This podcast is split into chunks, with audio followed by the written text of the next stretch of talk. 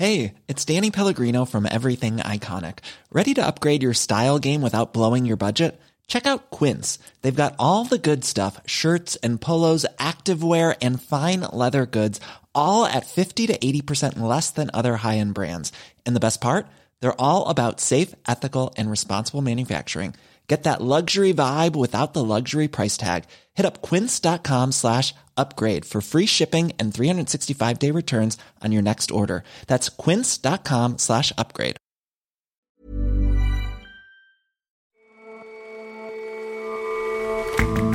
Hello and welcome to The Intelligence from The Economist. In London, I'm Jason Palmer. And in New York, I'm John Fasman. Every weekday, we provide a fresh perspective on the events shaping your world. In Britain, rail workers did it last summer. Royal Mail workers will do it later this month. Nurses, midwives, and teachers may join them. The country faces its biggest wave of strikes in decades, setting the stage for a winter of industrial discontent. And Shyam Saran Negi was a schoolteacher in a remote Himalayan village in the Indian state of Himachal Pradesh. His life was long, but relatively undistinguished, except for one thing. He was the first person to vote in newly independent India. But first,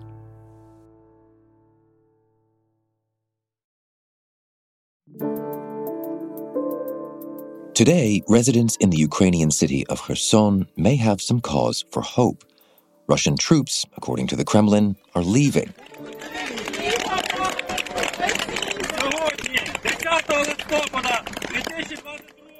In recent weeks, Ukrainian commandos have advanced at speed through the region surrounding a strategically and psychologically important city, posting videos of liberated towns and villages. The Russians, it seems, are on the run.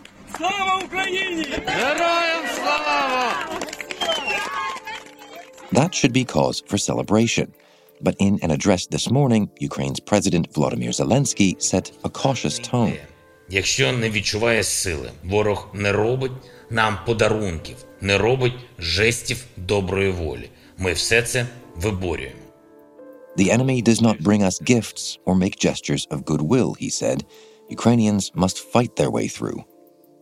Mr. Zelensky may be right to urge caution. The city of Kherson, the only Ukrainian provincial capital Russia has captured, isn't yet in Ukrainian control, and many officials fear a trap. But if it does change hands, that could mark a turning point, both for Ukraine and for President Vladimir Putin.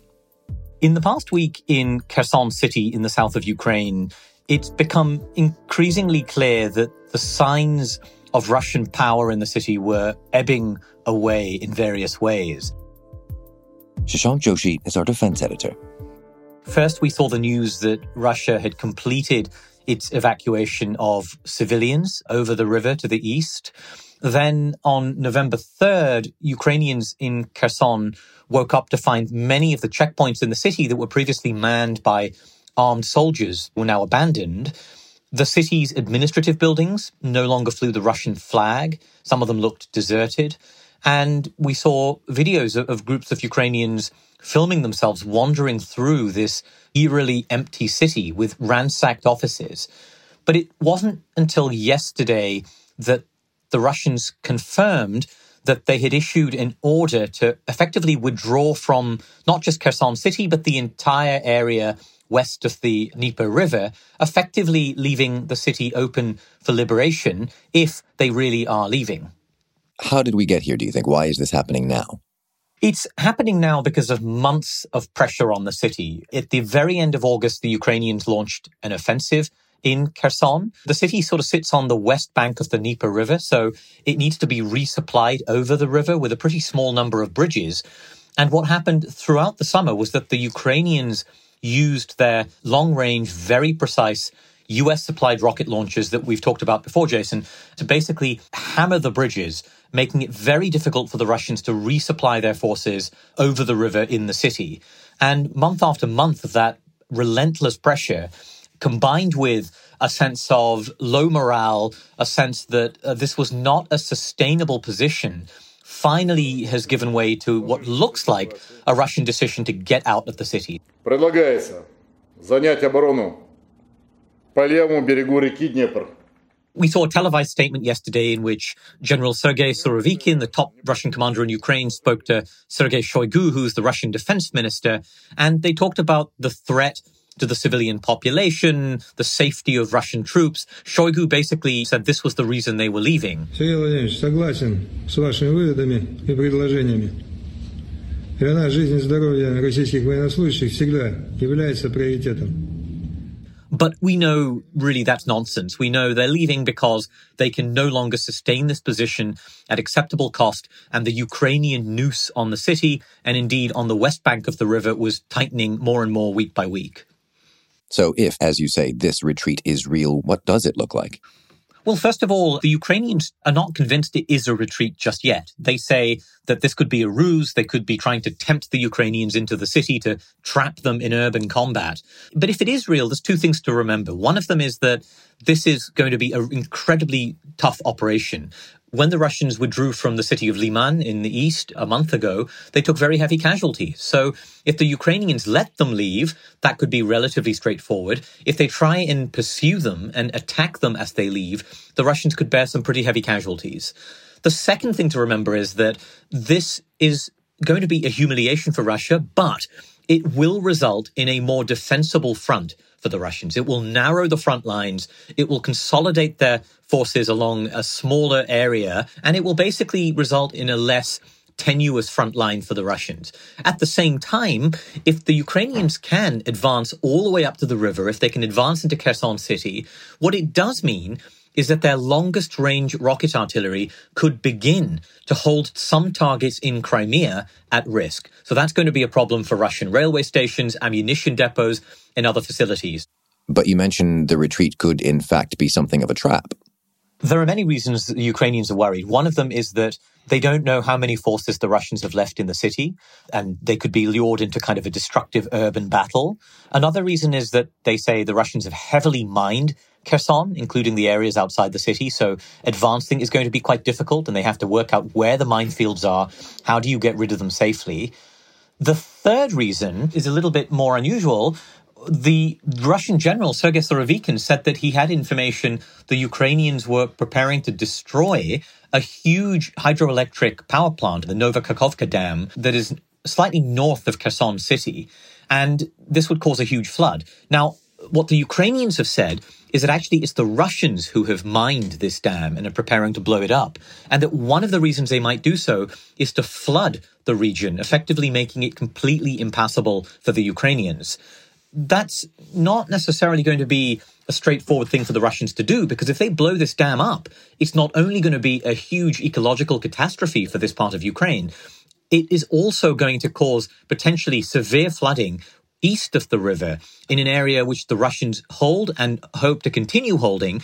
And it could also disrupt the water flow to Crimea. So this question of whether the Russians blow up the dam and perhaps blame it on the Ukrainians, I think is one of the big questions of the coming days. So there are clearly a great many ifs at this point, but is it possible to take a view on what this means for the wider war effort? It's a huge success for Ukraine. Kherson was the only provincial capital Russia had captured, and now they've lost it again. It shows that Western support works, and it allows Volodymyr Zelensky, the Ukrainian president, to say, look, your weapons are working. Give us more. Keep supporting us. We can defeat Russia on the battlefield. But it's going to be very difficult for Ukraine to pursue the Russians east of the river because the same things that made it difficult for the Russians to resupply themselves west of the river will make it difficult for the Ukrainians to cross it.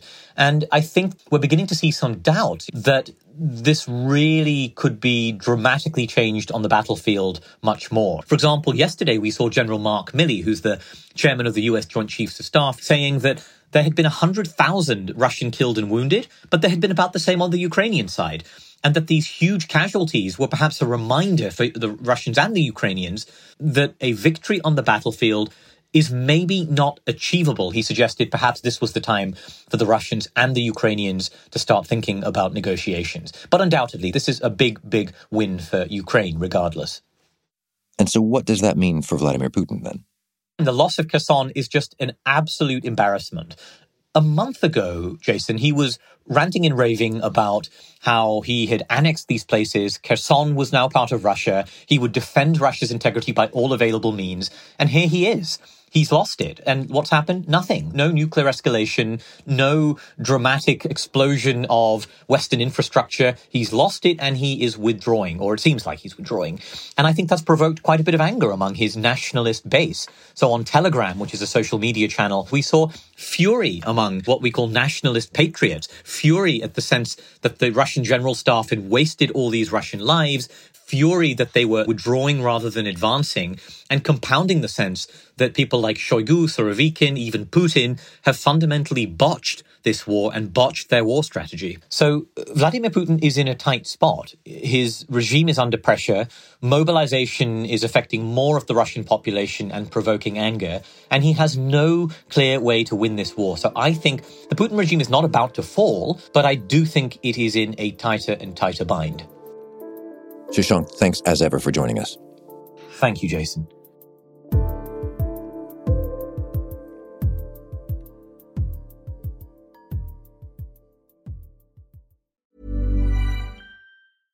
Cool fact a crocodile can't stick out its tongue. Also, you can get health insurance for a month or just under a year in some states. United Healthcare short term insurance plans, underwritten by Golden Rule Insurance Company, offer flexible, budget friendly coverage for you. Learn more at uh1.com.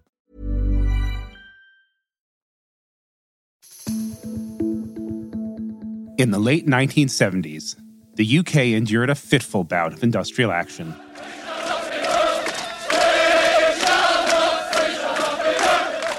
Strikes and picket line protests were relentless. Public services practically ground to a halt.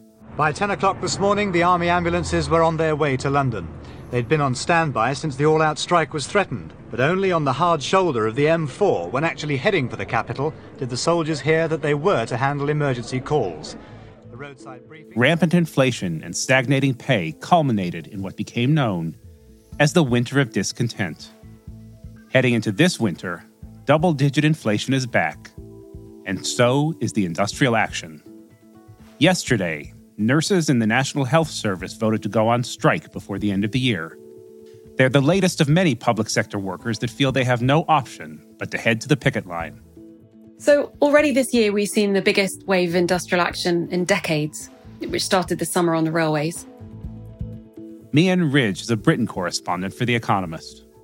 More widely, Britain is possibly facing a winter of strikes mostly in the public sector. So teachers, nurses, midwives, ambulance drivers, bin men, postal workers, all are voting on ballots, all have voted on whether to strike. And this latest strike involving nurses, what do we know about that? So, nurses across the UK have voted to strike over pay, with action expected to start by the end of the year. In England, the turnout was actually too low in nearly half of NHS trusts for strike action to take place, but that still leaves quite a lot of hospitals. If strikes go ahead, and of course you don't know that they're going to until they've started, it will be the first time that UK wide action has been taken by Royal College of Nursing members in its 106 year history. And it sounds as if the action will affect routine services like planned operations like knee and hip replacements, some district nursing, some mental health care. Emergency services will still be covered by nurses. Mian, you spoke to nurses during your reporting. What did you hear from them about why they felt they needed to go on strike? The ones I spoke to, it was partly about pay and a rise in the cost of living, but it wasn't really predominantly just about the amount that they get paid.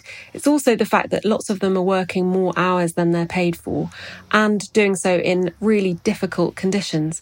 Um, one nurse I spoke to, who'd been a nurse for nearly three decades and used to love it, told me that her job had become intolerable. The, the National Health Service is under this huge pressure post pandemic. So her department was closed during the pandemic. And now that it's reopened, she's facing this enormous backlog of patients who she worries about very much.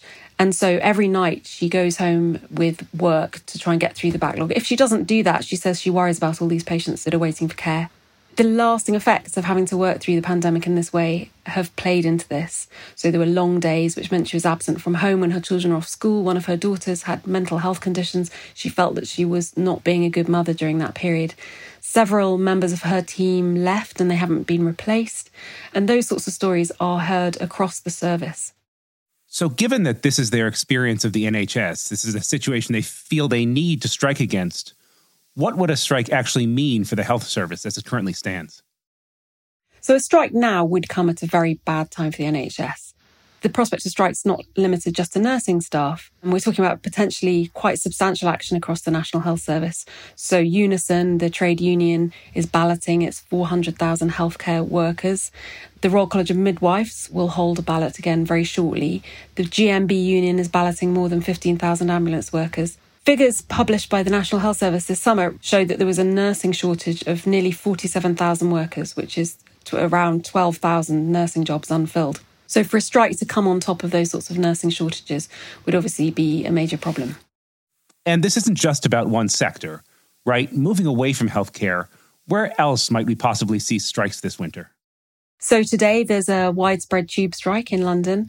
Basically, talks broke up without an agreement, which means that if you want to get anywhere in London, you need to travel by bus or train or walk or cycle. There's potential strikes ahead for teachers and university staff. The Royal Mail Workers have strikes planned for days that are big sales pre Christmas, Black Friday and Cyber Monday. And there's more action yet promised on the railways. Union boss Mick Lynch promised more strikes at a rally over the weekend. We will strike and strike again until we bring them to the table and get a deal. At the root of the demands from all the unions is an inflation busting pay rise. And how likely is it, do you think, that these public sector workers will get the pay rises they're looking for? So it's a really difficult political situation for the government. Better pay offers seem a lot less likely now that the government's scrambling to patch up the public finances. So the Treasury is, is reportedly mulling pay rises of just 2% across the public sector next year. So it does seem that on pay, the government's really pretty unlikely to say anything that nurses, teachers, or others in the public sector want to hear. Mian, how much public support is there for these strikes, do you think? So, polls suggest that a majority of Brits support nurses' desire at least to strike. Whether they actually support the striking if it happens is less certain, but they're less supportive of other workers, including teachers, striking, and that public support might die away once once the striking starts, if, if indeed it does. So, at least in the short term, there isn't going to be a deal on offer that satisfies these workers? That seems likely, but it's not just pay that's causing people to vote to strike and unions to organise ballots on striking. You know, Britons are adjusting to the fact that they're a lot poorer than they thought they were because of rising bills. And they're not just striking for pay. You know, conditions are a really big issue for lots of workers in the public sector. So the rail unions are fighting for job security with a big cut to the railways budget looming. Universities are protesting against cuts to pensions and for better job security, which isn't something that British academics have enjoyed for a long time. Midwives, for example, are protesting about an exodus of experienced colleagues from the profession and looking for less stressful jobs, often in the private sector. And Mian, Britain isn't the only country that's had to deal with pandemic shortages and chaos and inflation. But the prospect of industrial action does seem more severe there than in most places. Why do you think that is? Europe is facing the possibility of a winter of strikes too. There are workers in France and Germany and Spain, but there it's more evenly spread between the public and private sectors. And in Britain, it seems a lot more widespread. You know, there are estimates here that something like 1.7 million workers could strike. And that would have quite a big impact because so many of them are working in the public sector in, in crucial roles, particularly in the health service. But even if strikes don't go ahead in these large numbers for whatever reason, perhaps there'll be better pay offers or some other kind of settlement. The sort of deep rooted discontent that unions are tapping into is something that's not going to go away anytime soon. These immediate and quite awful prospect of strikes this winter is, I think, a sign of much bigger and deeper problems. All right, Mian, thanks very much for joining us today. Thank you, John.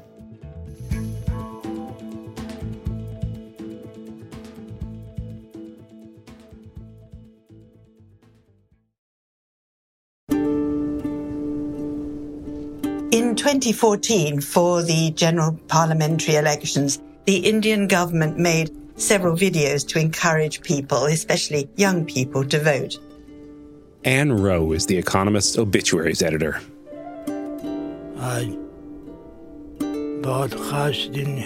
One starred an old man of 97 called Shyam Saran Negi, who lived in Himachal Pradesh, right up in the Himalayas. The video showed him struggling through snowstorms to reach the polling station and how he was greeted with great joy when he arrived. Because the most important thing in Shyam Negi's life was to vote, because he had been the first person to vote in an independent India.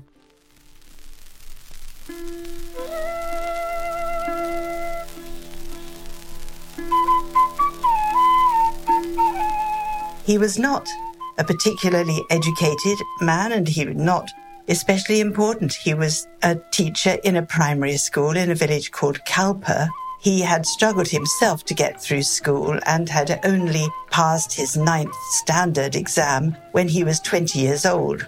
So he kept himself busy really with his teaching, which he did for 23 years in the Kalpa village school, and also with bringing up a family of nine children. But he was obsessed with news. And when he was asked what his hobby was, he said it was listening to the radio. And there are pictures of him holding his heavy transistor radio up close to his ear to hear what was going on.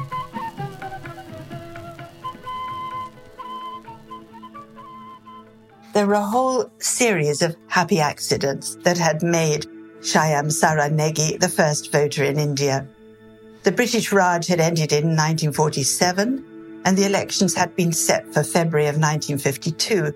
But because that area of India is so high up and under snow for almost half the year, the government had decided to advance the date in that region.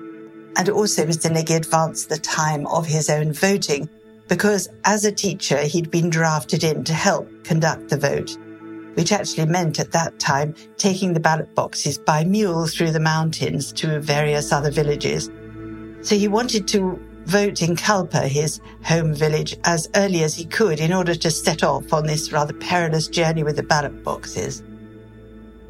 So he turned up at the polling station at 6:30 in the morning, which was half an hour before the official opening time, and voted there.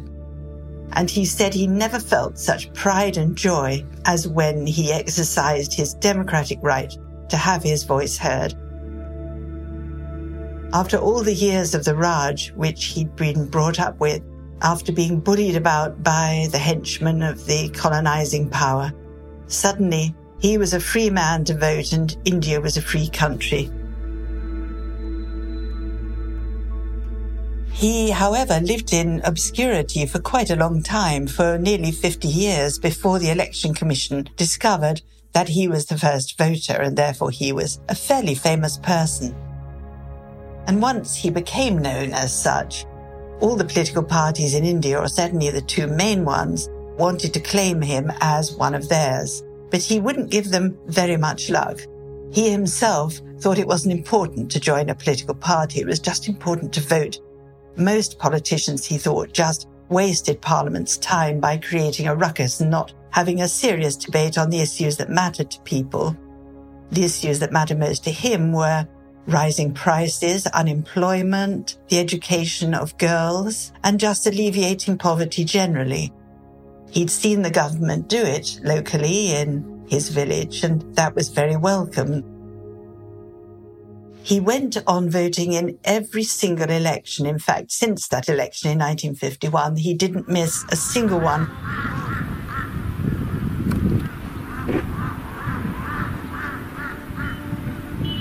And at the age of 100, he was greeted with enormous ceremony at the polling station. The red carpet was rolled out. He was given a white scarf and garlands and a box of mementos and a flowered cap, and generally celebrated with a good deal of music and dancing and fun. And he was pleased about this because he felt so seriously about exercising democratic rights that it seemed to him it was almost a religious ceremony to do so. This year, the election was to be held in November. This was an election for the State Assembly. But by this time, he was really very overwhelmed with physical disabilities. After all, he was 105 by that time. His legs were immobile, his knees were aching, he was partly deaf and partly blind. On the other hand, when the officials suggested rather gently to him that he might like to vote at home and just send his vote by post, he actually returned the form to them and said he would rather go to the polling station. Unfortunately, at the time, he became too ill, but he still insisted that he would do his duty as a citizen. And so, after all his great record of voting, the record was kept even on his deathbed, more or less. And almost his last act was to cast his vote as the ballot box was brought to him. Ann Wroe on Shyam Saran Negi, who died at the age of 105.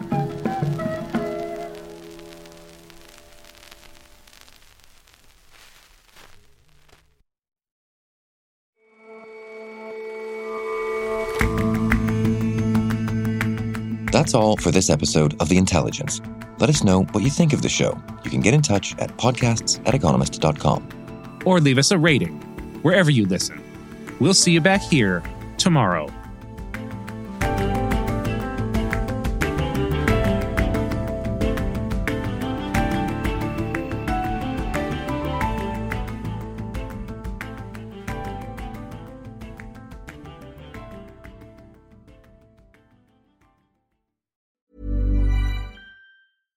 This is Matt and Sean from Two Black Guys with Good Credit.